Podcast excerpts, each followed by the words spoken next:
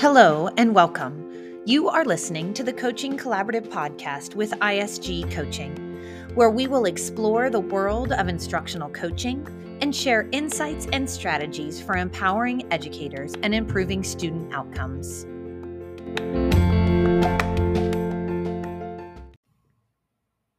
Hello, and welcome back to a brand new episode of the Coaching Collaborative Podcast. Today, we take a minute and have a conversation with one of the co founders of Eduaide.ai. Yeah, you heard that right. We're going to talk about artificial intelligence. Eduaide offers teachers a set of tools to express their creativity, cultivate their expertise, and align planning with what works for students. The platform's open sharing feature allows users to freely reuse, revise, remix, and redistribute community shared resources to help bridge the gaps in access to high quality educational resources. In this interview, Thomas will discuss how Eduaide.ai offers a new way to plan instruction by leveraging the power of large language models and artificial intelligence. He will also delve into how the platform's suite of personalization features enables users to differentiate on a granular level and adapt educational resources to fit their unique context, and how the sharing feature cultivates expertise and collaboration with other users to find out what works best for students. Join us for this episode where we interview one of the co founders of Eduaide.ai and see what the possibilities are for artificial intelligence in education today. All right, everybody. Well, welcome to the Coaching Collaborative Podcast. We are here with Thomas from uh, Eduaide.ai, and we're, we're really excited to talk about uh, artificial intelligence in the classroom today a little bit. So we'll start expanding and unpacking that topic. But we also have Laura and Jess here as well. And you've heard them here on the podcast too. Just we're talking about all things coaching related within the district. Uh, today, we're sort of taking a sidestep, but we're seeing how where we could see education going in the future. And um, I don't want to generalize the challenges facing public education because there's a number of competing competing narratives that I hear. And I think they point out many symptoms of many different problems because I mean as you know there's a variance of issues in education that can go from state to state county to county, district to district, school to school.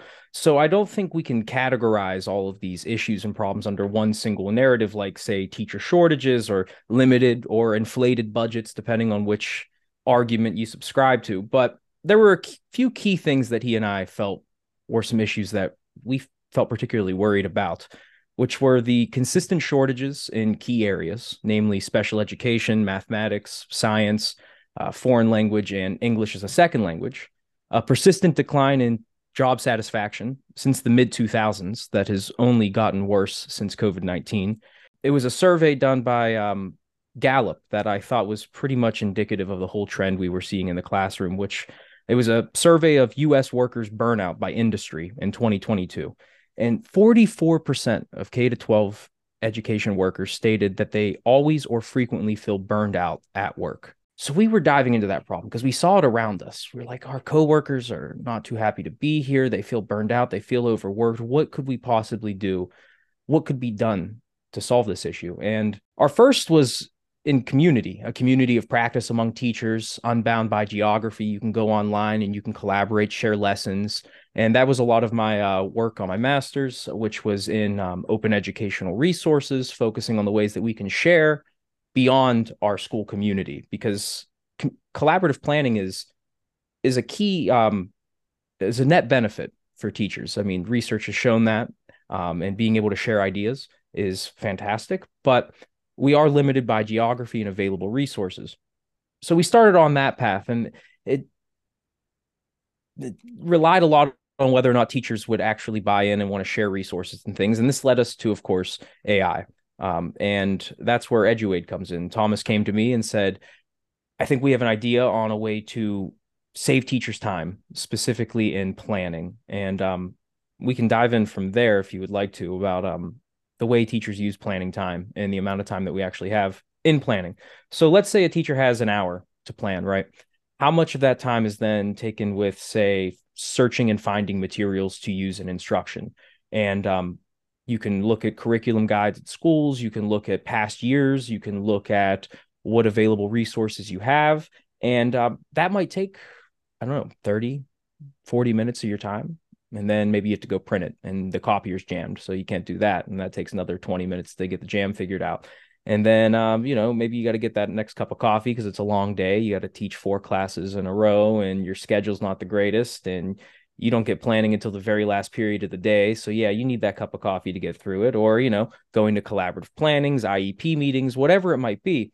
That the time we actually have for personalizing and differentiating instruction to meet our students' unique needs is severely limited. And that is where we saw the role of large language models and generative artificial intelligence to help teachers be incredibly efficient, way more efficient efficient than we presently are able to be during our planning time.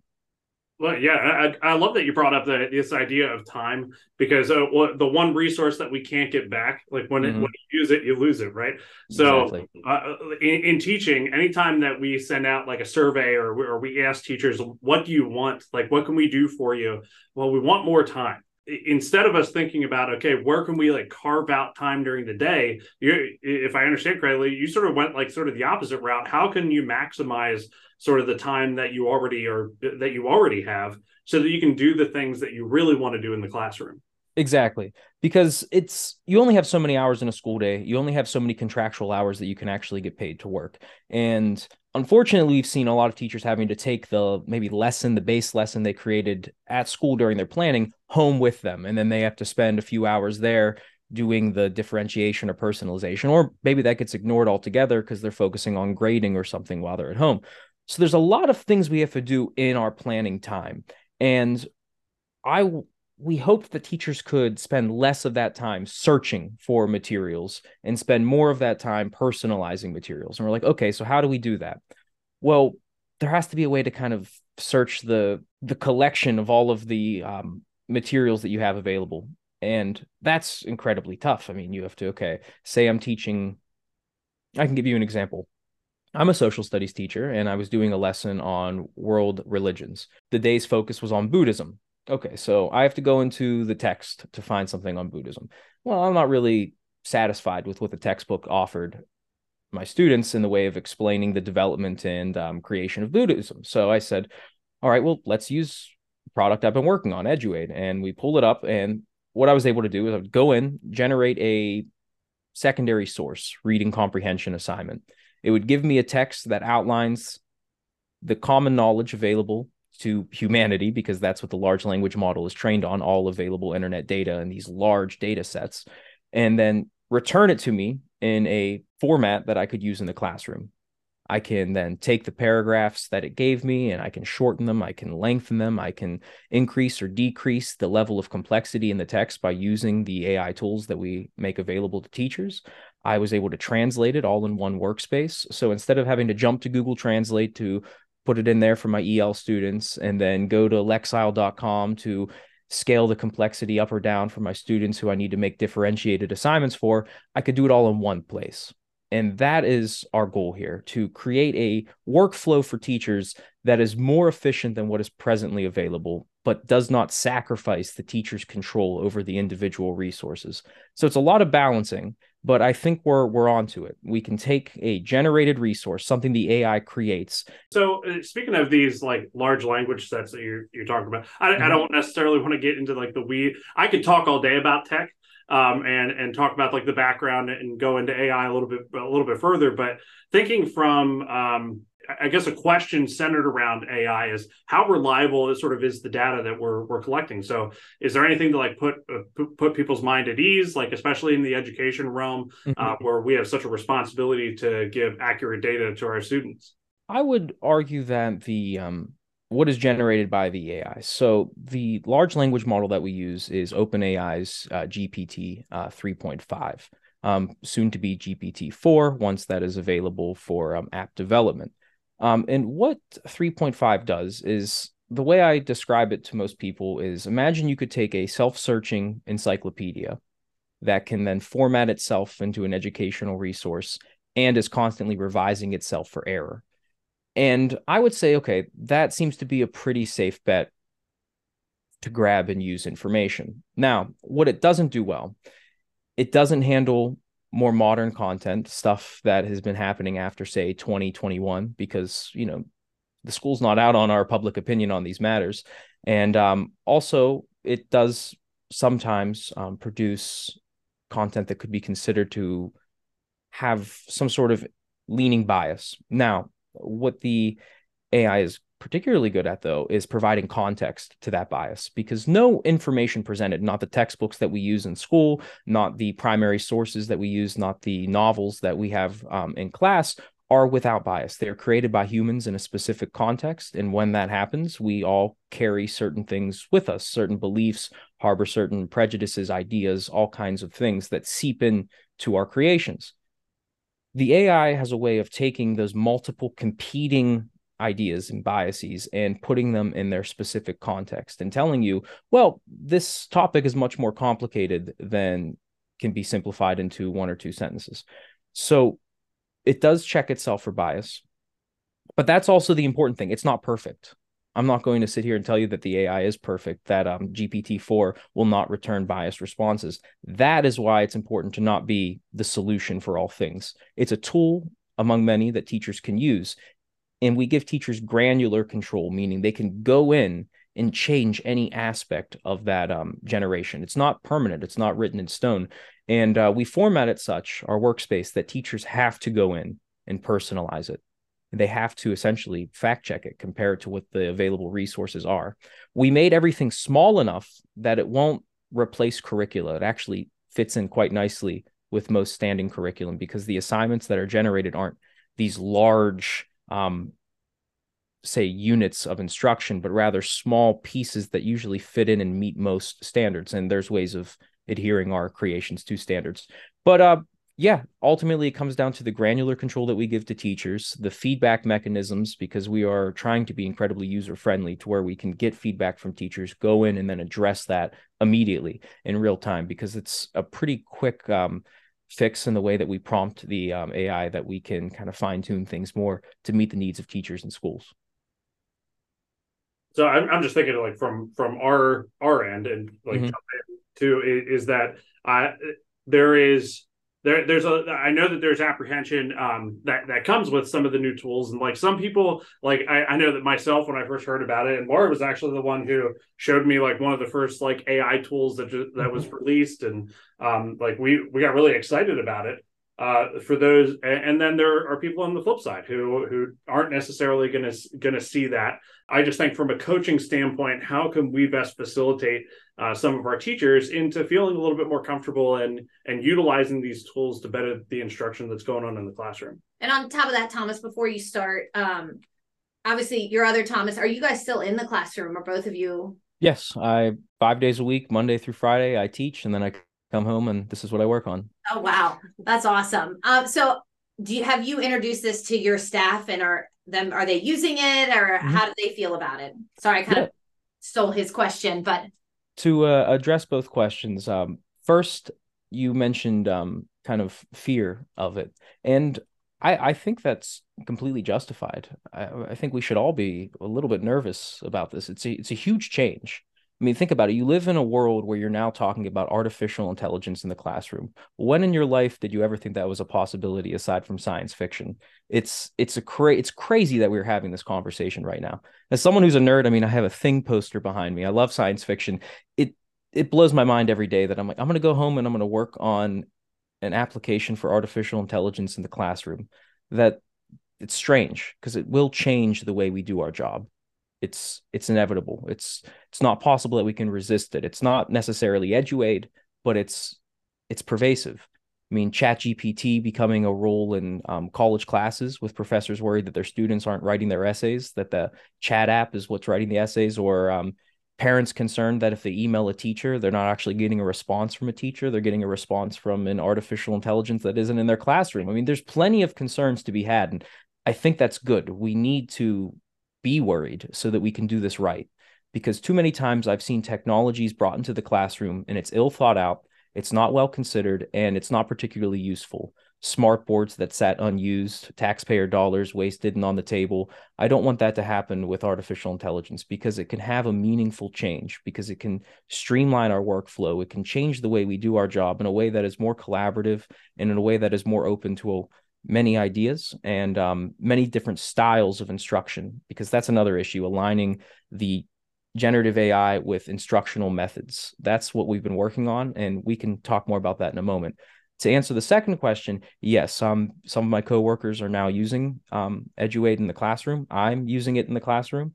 Um, I to make the ultimate test, I used it um, on the lesson that I got observed for. I said I'm going to really put my cards on the table professionally. If I think it works, then I better show that it can work.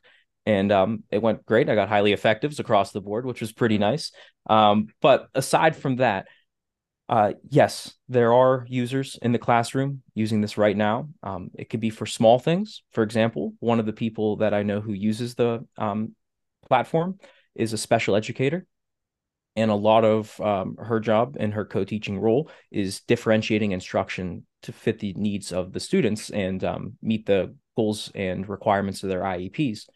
And to do that, there's a lot of scaling the reading levels to, um, you know, um, better meet the current present level of the student. And we have that tech capability built right into the workspace. Of course, translating it for um, ELs, but also um, creating lists of keywords from the text. You can take any text that you have currently, you can copy and paste it into our topic bar, and you can hit keyword generate, and it'll give you keywords from the text that the students will need to know, high impact words with the definitions that I think aids instruction um, pretty well.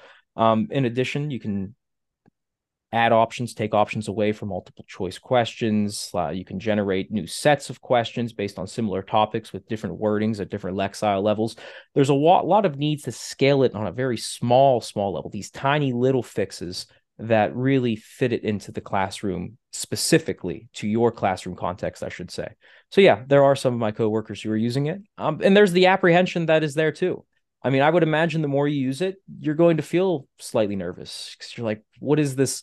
It's it's a black box that I can't look into. How do I know this information is accurate? I remember when I was in middle school, you know, my teachers would say you cannot use Wikipedia for anything. Um, it's not a reliable source. And now today, I look around and I see how many teachers are sourcing texts slightly from the Britannica Encyclopedia or Wikipedia, which are all open resources, which are have huge databases, which these language models can be trained on. So a lot of the data that we already use to guide instruction is what is being used to build the model that we are um, using in our uh, platform. What do you see is next for it? Like you're you're building it up and you're saying you're working on it every night. Like what are you currently mm-hmm. on? What do you see is is the next big thing? So currently it's um we are, I would say there's four main research and design problems that we're checking out right now. Um, the first is so if you go on the app, if you go on the platform, the first thing you're confronted with is the teaching assistant. That is the artificial intelligence. That's the language model that we're using. And we give teachers a variety of prompts to help them build towards generating the lesson. So let's say you are a social studies teacher. I keep using that as it's my um my content area, but we can use science, for example. Say you're a science teacher. Okay. So you select science from the subject list. Then you select your grade. Yeah, my dog, sorry. Uh, you select your grade um, from the uh, list of uh, uh, grade of grade levels, of course.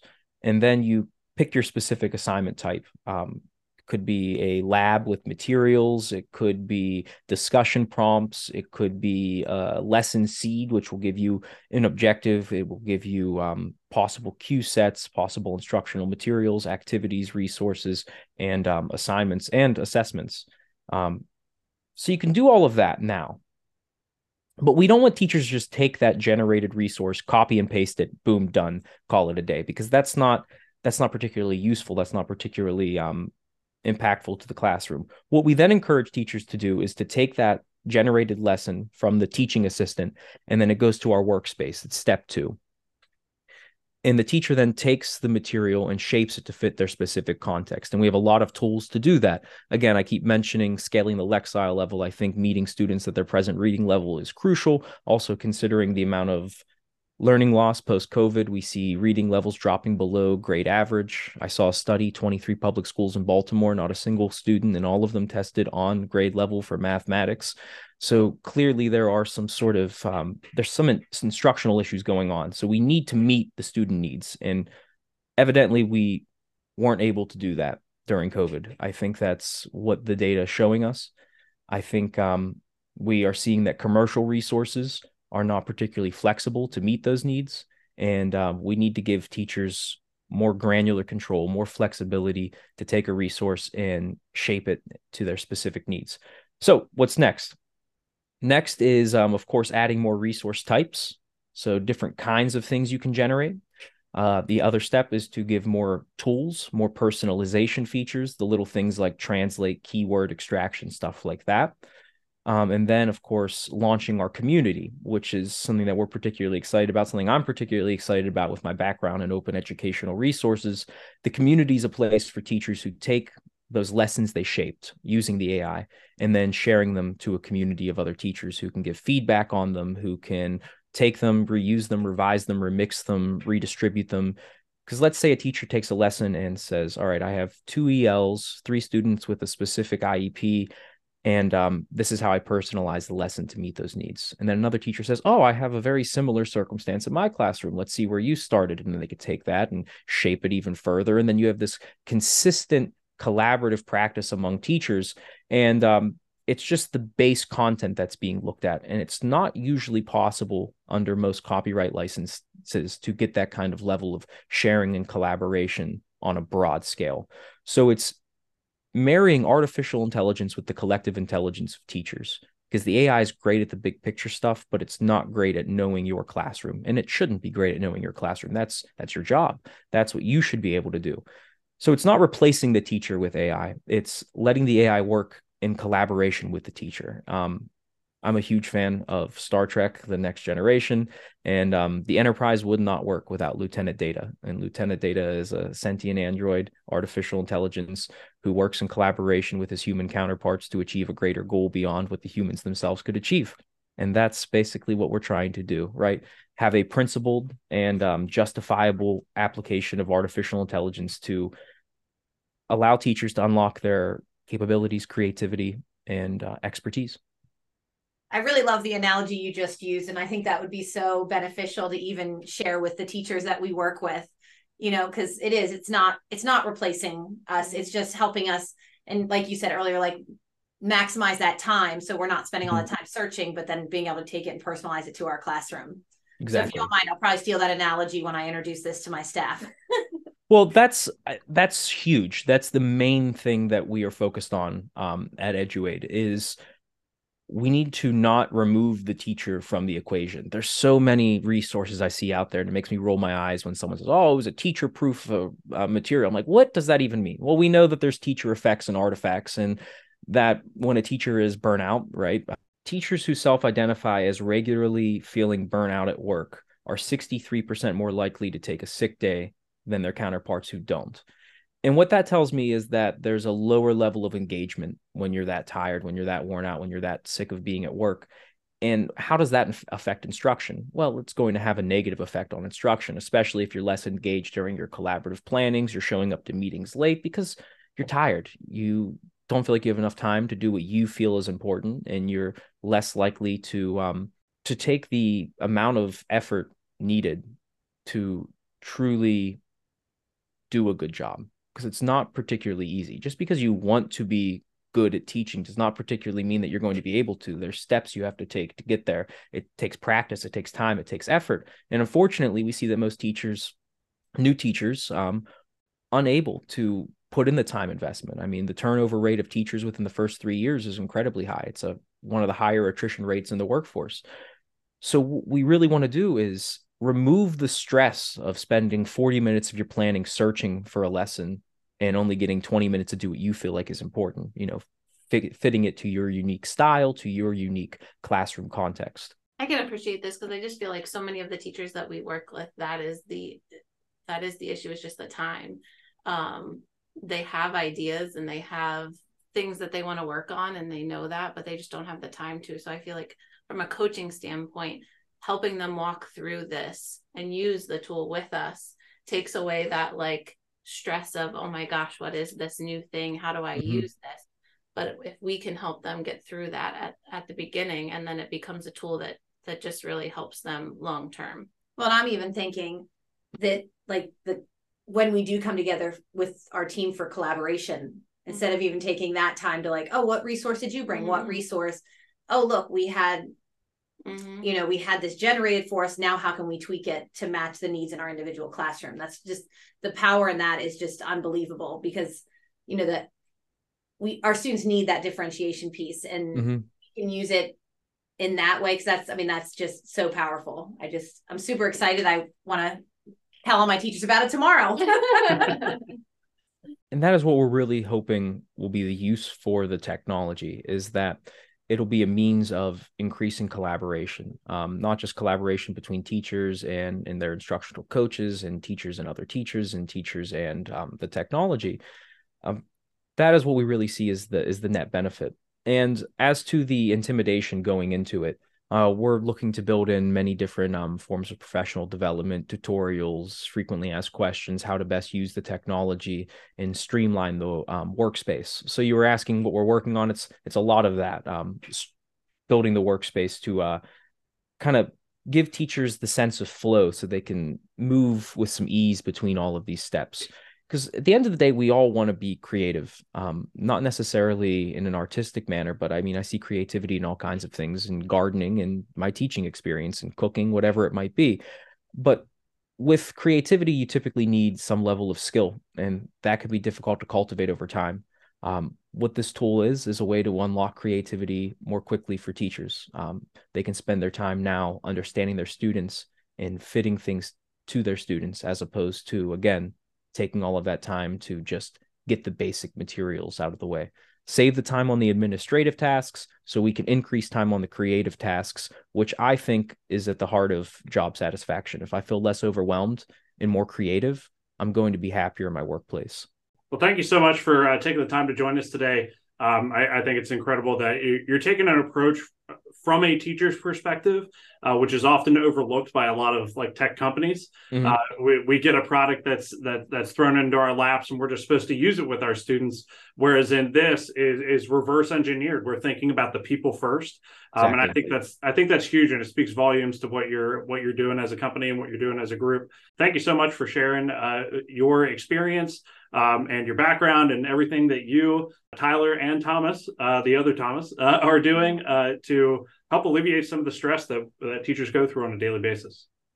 Of course. Well, thank you very much for having me on. And that's exactly right. I mean, we're building this thing in the open so we can get user feedback on the spot. We want to hear from teachers. It's available, it's free to use. You can use it currently in your classroom if you so choose and um, give us feedback on how to make it better to suit your needs because that's what this is all about it's changing education positively by using emerging technologies correctly and in a way that makes sense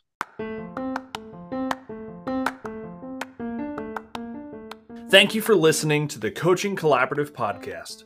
We hope you found our discussion on instructional coaching valuable, and we look forward to continuing to share ideas and best practices in future episodes. Don't forget to subscribe, follow ISG Coaching on Twitter, or check out www.isgcoaching.com. Until next time, keep on coaching.